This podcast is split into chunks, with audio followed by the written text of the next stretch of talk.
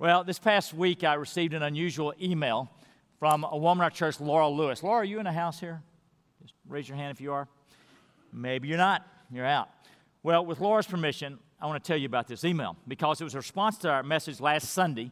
And the passage the last two weeks has, has, dealt with Ephesians 4 17 through 24 about the fact that if you're in Christ, if you've trusted Christ as your Savior, you're a new creature. You've got a new life and we put away the old things like an old suit of clothes. We put on the new things, the new way of living, like a new, new suit of clothes. And we also saw how that we're, we're renewed in our minds by, by the, the, the Word of God. The Spirit of God takes the Word of God. And so that was our passage last week. A couple of days later, Laura sends me this unusual email. And, and this is what she wrote. She said, Jeff, I was raised in church since I was a child, but it meant nothing. Then, after college and marriage, I didn't connect to much of anything spiritual at all till one dark night 30 years ago in my living room in Longview, Texas. I was considering leaving my husband. We were living in a rural area with no family or friends. He was working and my kids were asleep. I remember crying and being so angry. I reached over to get a Kleenex tucked away in my bookshelves and knocked down a leather bound Bible that a friend of my mom's had given me.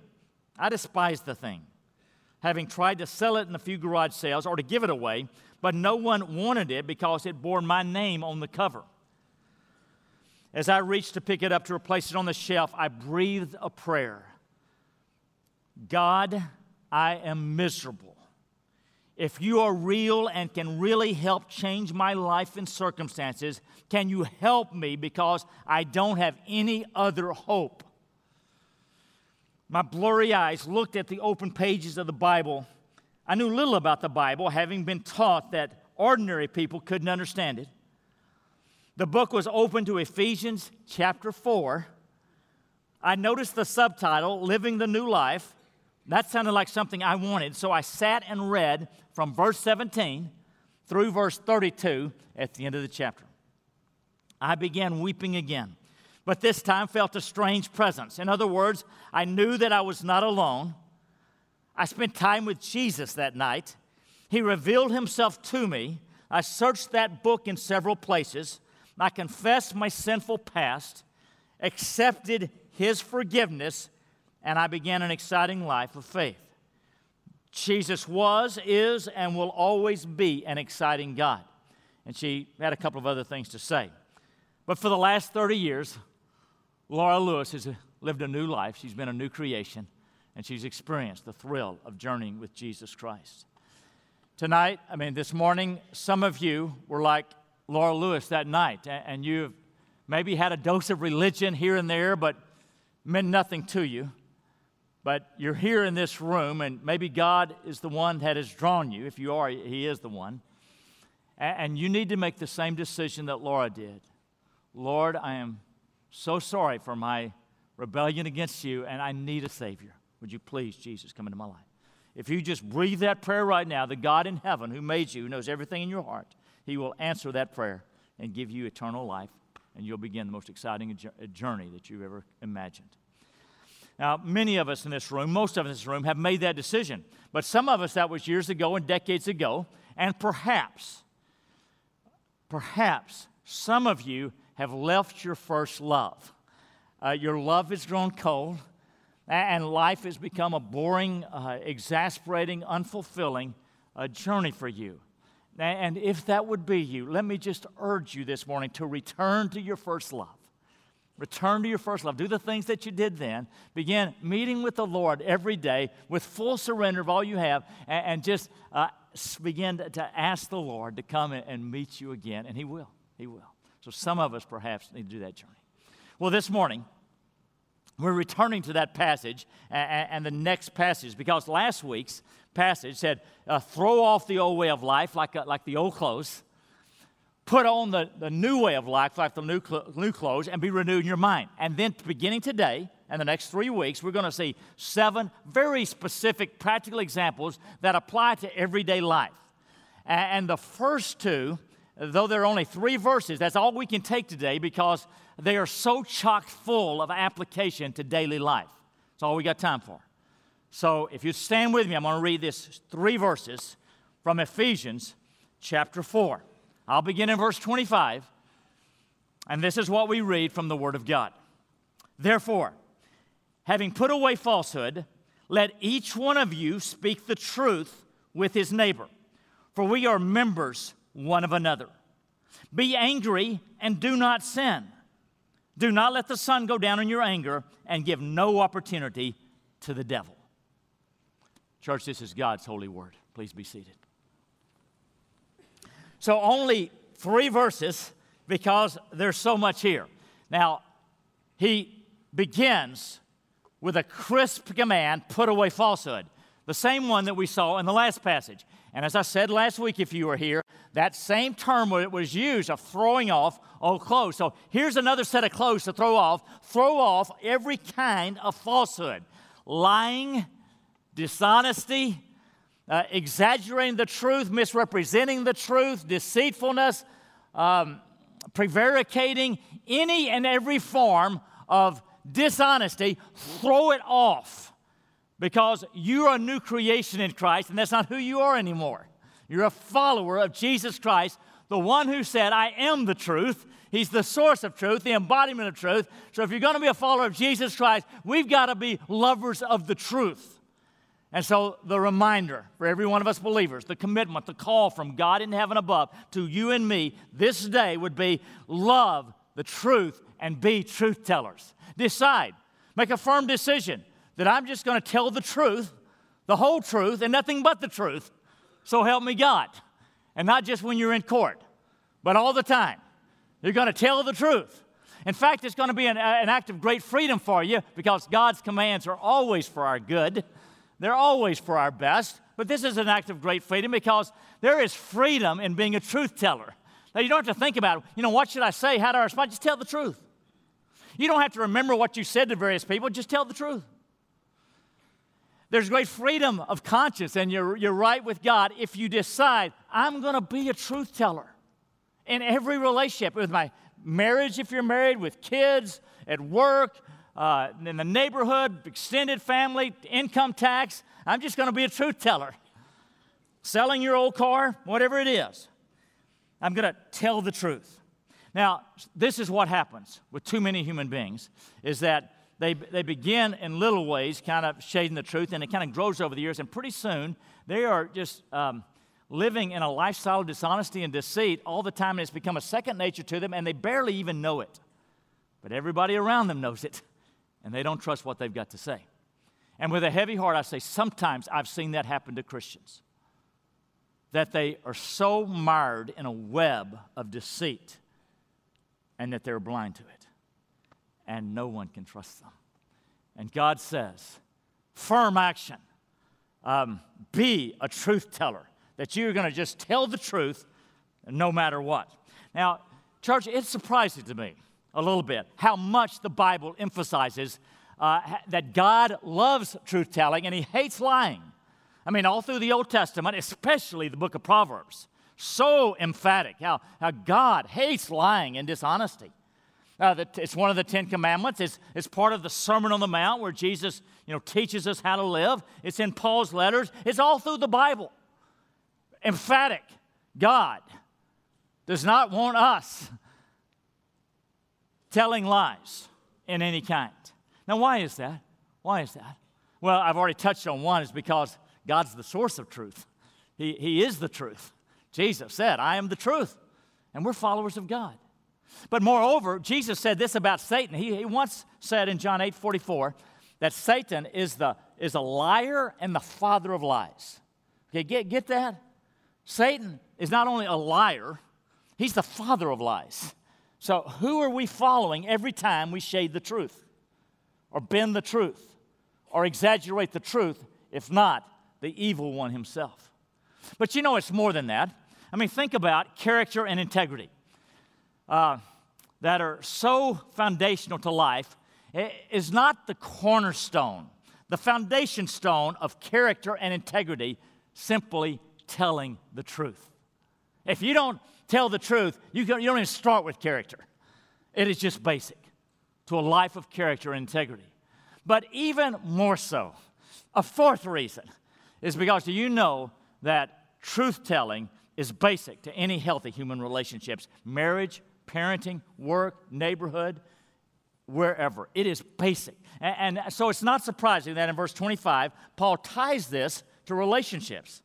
Doesn't he say, therefore, having put away falsehood or put away falsehood, let's each one of you speak the truth with his neighbor, for we are members one of another. You know, we belong together. He's talking about relationships in the body of Christ. We belong to one another, so how dare us uh, not be truth tellers with one another? Because that's going to rip apart relationships. I mean, think about it. If you don't have truth, truth telling, you're not going to have trust. And if you don't have trust, you're not going to let that person be, be close to you, are you? Now, now, think about how that applies to marriage.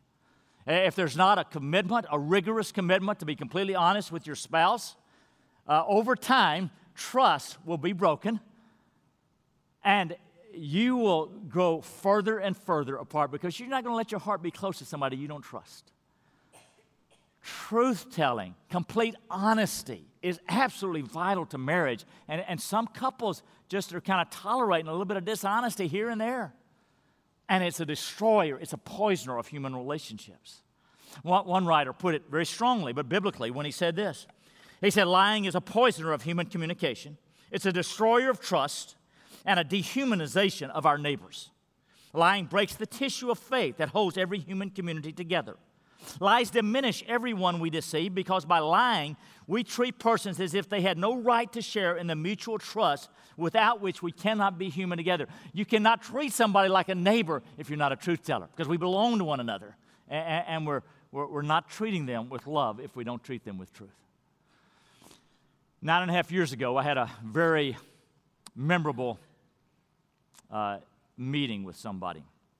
They, they were part of our church, more of an acquaintance than a friend. It's a business guy who traveled widely, did well.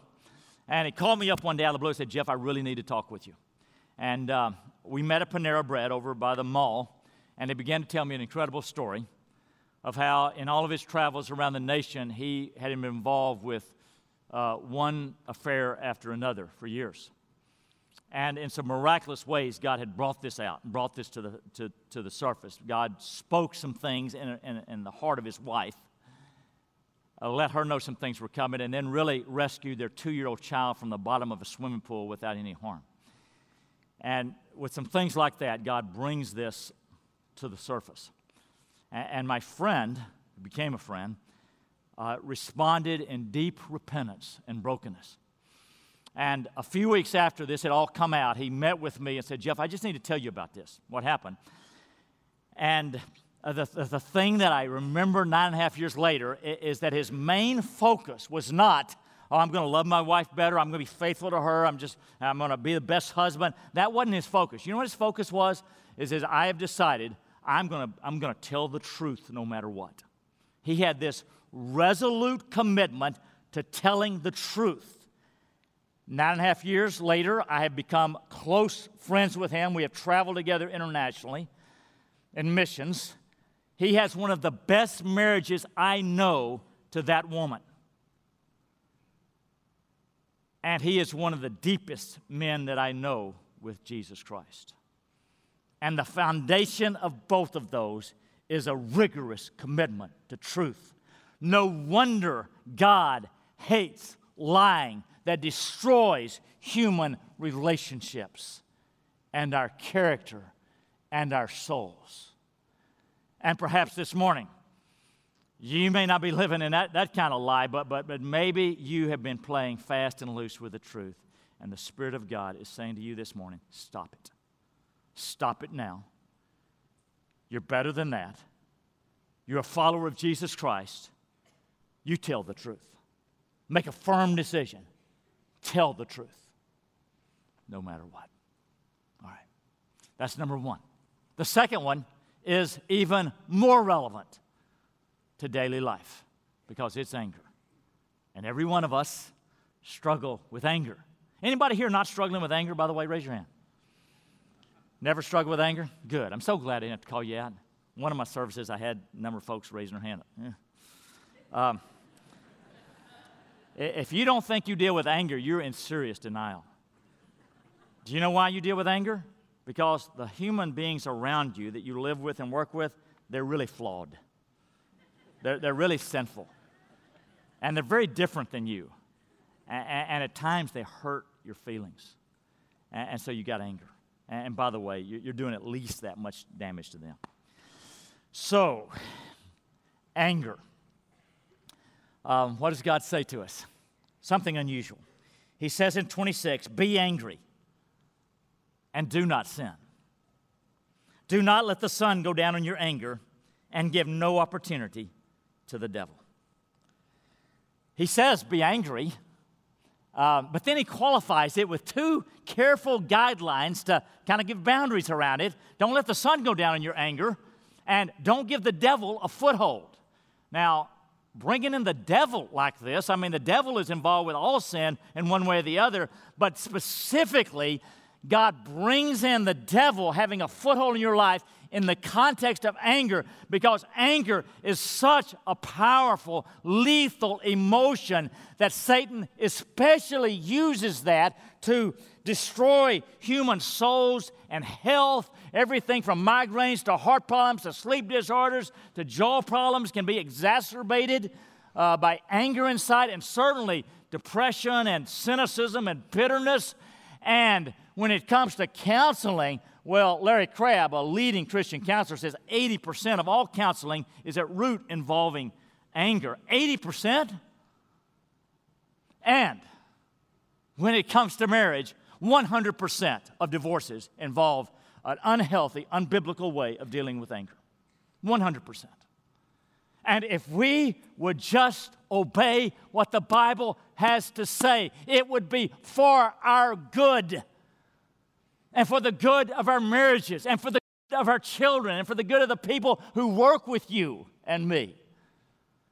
If we would just obey the Bible, which says, in your anger, that's the effect of it. Not go out and try to be angry, but when you are angry, it's an idiom, when you are angry, do not sin. And it gives us two guidelines, two boundaries uh, right around that in the same passage, there are three other boundaries, and we're going to get to it. But here's the problem right here. Uh, this is tough. Anger's tough. Last two days, I was dealing, dealing with a little bit of anger. I didn't do so well. How did you guys do with the anger this week? I hope you did better. You know, it's one thing to hear your pastor speak from the Bible. We got to stop this. We got to obey the Lord here. But this coming week, when you're mad as a hornet at somebody, you're not going to be so prone to, to obey. And that's going to be the acid test, test. Do you love Jesus Christ enough to do what he says or not? Or are you just going to be, you know, kind of talk a good game, but when the push comes to shove and you're so angry, you're going to go your way rather than God's way? And you're going to revert to the silent treatment? You're going to sulk and pout and feel self righteous about that bad other person? Or you're going to spew and, and, and spew some venom, venom, venom, venom that does damage to souls, including at times our children, including at times our spouses. Or in some other way, we're going to deal with it unbiblically. Here's a leading way. Okay, I'm really mad at this person. So what do I do? Being the wimp that I am, I go to somebody else and tell them all about it. Third person. When the Bible says, go to the person who wronged you, go to the person who wronged you. Or maybe passive aggressive behavior. By my actions, I'll let them know how wrong they were. Or sarcasm. Um, there are all kind of unbiblical ways to respond to anger, and God says, watch out you're going to give the devil a foothold to destroy your marriage, to ruin your health, to hurt you at work, to destroy relationships. Watch out. Be careful. Two guidelines, he says here. First of all, um, do not let the sun go down in your anger. Uh, what's that mean?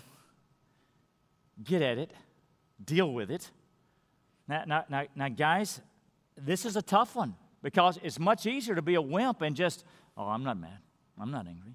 And everybody around you can see anger all over your face. Uh, oh, I'm frustrated. I mean, how many times have Gail and I had an argument over the years? Uh, are you angry at me? I'm just frustrated. You know, you're angry. And, and admit it and, and, and do what the Bible says. Deal with it. Don't let the sun go down on your anger. Get to it right away. Don't let it stew. Don't let it. Some of us are letting anger stew inside of us right now as I speak. You've been angry at somebody for, for days, weeks, months, years, or decades. And the Bible said, don't let that sun go down in your anger. Go to the person, deal with it. Whatever you got to do, deal with it. Or you spew venom everywhere and do damage to other people. Do damage away. So, the first thing to do when it comes to obeying God is to deal with it promptly. Deal with your anger promptly. The second thing, you know, that you'd see in the context is right above it, deal with it honestly, because he just said, uh, put away falsehood, and that includes lying to yourself or denying to others that you're angry. At times we are angry. And it says, In your anger, do not sin. Admit your anger so you can obey the Lord in this.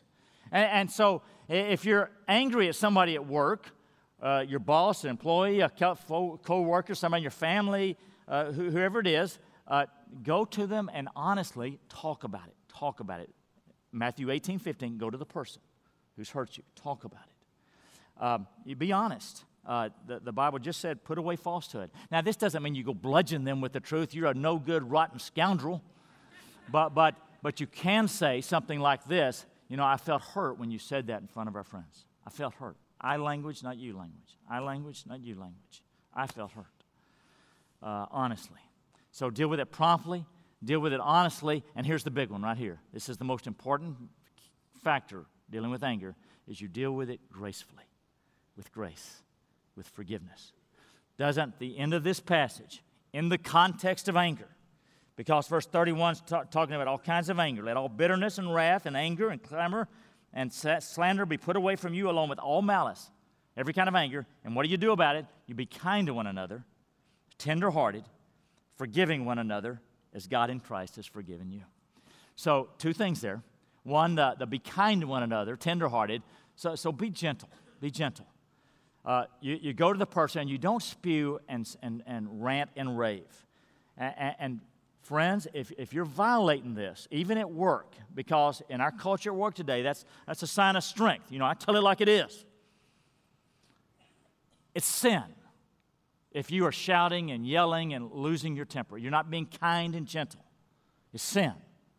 And don't excuse it and rationalize it. Well, I'm just being honest, or I'm just being strong, or, you know, that's the way I've always been, and nothing's going to change me, or I'm Italian, you know, that's just the way I got to do it. You know? Call it what it is sin and disobedience against the holy God who has been so gracious and forgiving to me. It's sin. Go gently, the Bible says. Proverbs 15:1, a gentle answer turns away wrath. You ever seen that? Somebody's mad as, you, as all get out at you and, you, and you're gentle. You're gentle. But the next part of that says, but um, a harsh word stir up anger. Stir up anger. How I have violated that to my great harm at times when I've come with harsh words. Um, kind, tenderhearted, gentle, gentle voice. Survey of children main thing they'd want different from their parents is my mom not to yell at me. Gentle, gentle. Don't excuse it. And then the big one, the fourth one, be kind to one another, tenderhearted, forgiving each other as God has forgiven you. And that is your freedom right there. When you make the decision to let go of your resentment and bitterness, you set a prisoner free, and that prisoner is you because you're a prisoner, a bondage to the anger. And sometimes it's been for decades and it has ruined your life and two or three marriages and relationships and health. And for your benefit, for our good, God says, forgive the person. That doesn't mean that uh, all the hurt's going to go away or that you're going to trust the person again or you're going to be best buddies. It doesn't mean any of that. It simply means you make a choice before a holy God who tells you to forgive. God, I don't want to forgive them, but I choose to obey you. Lord, I choose to forgive Bob or whoever. I make the decision. You got it. I give you my bitterness. Friends, that is your life, and it is obedience to God. Be angry, or in your anger, do not sin. Do not let the sun go down your anger, and do not give the devil a foothold to bring havoc into your life and families. Do not do that.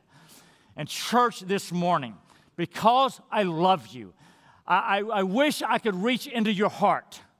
And any of you who are holding on to anger, and appeal to you that for the sake of Jesus Christ and for the sake of your own soul and family, obey the Lord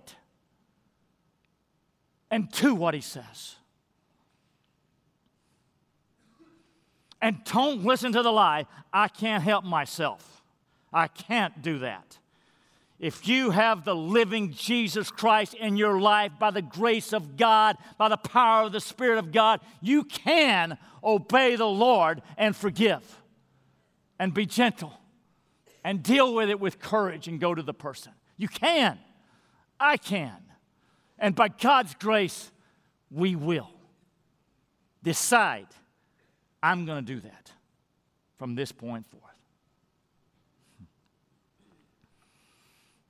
Okay? Stand with me, please.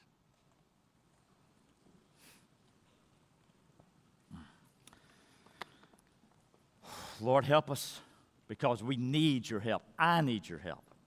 The pastor of these people needs your help. But we all do, Lord. Anger's a tough one, Lord. And honesty's not that easy. So, Lord God, give us grace, all of us, to obey you and to please you, knowing it's for our life. Now, friend, if you're in the room and you've never trusted Christ as your Savior, you need forgiveness for all your sins. Just right now, breathe a prayer and say, Jesus, I'm so sorry for my rebellion against you. Come and save me. And He will. And He will. Lord, we pray all this in Christ's name. Amen.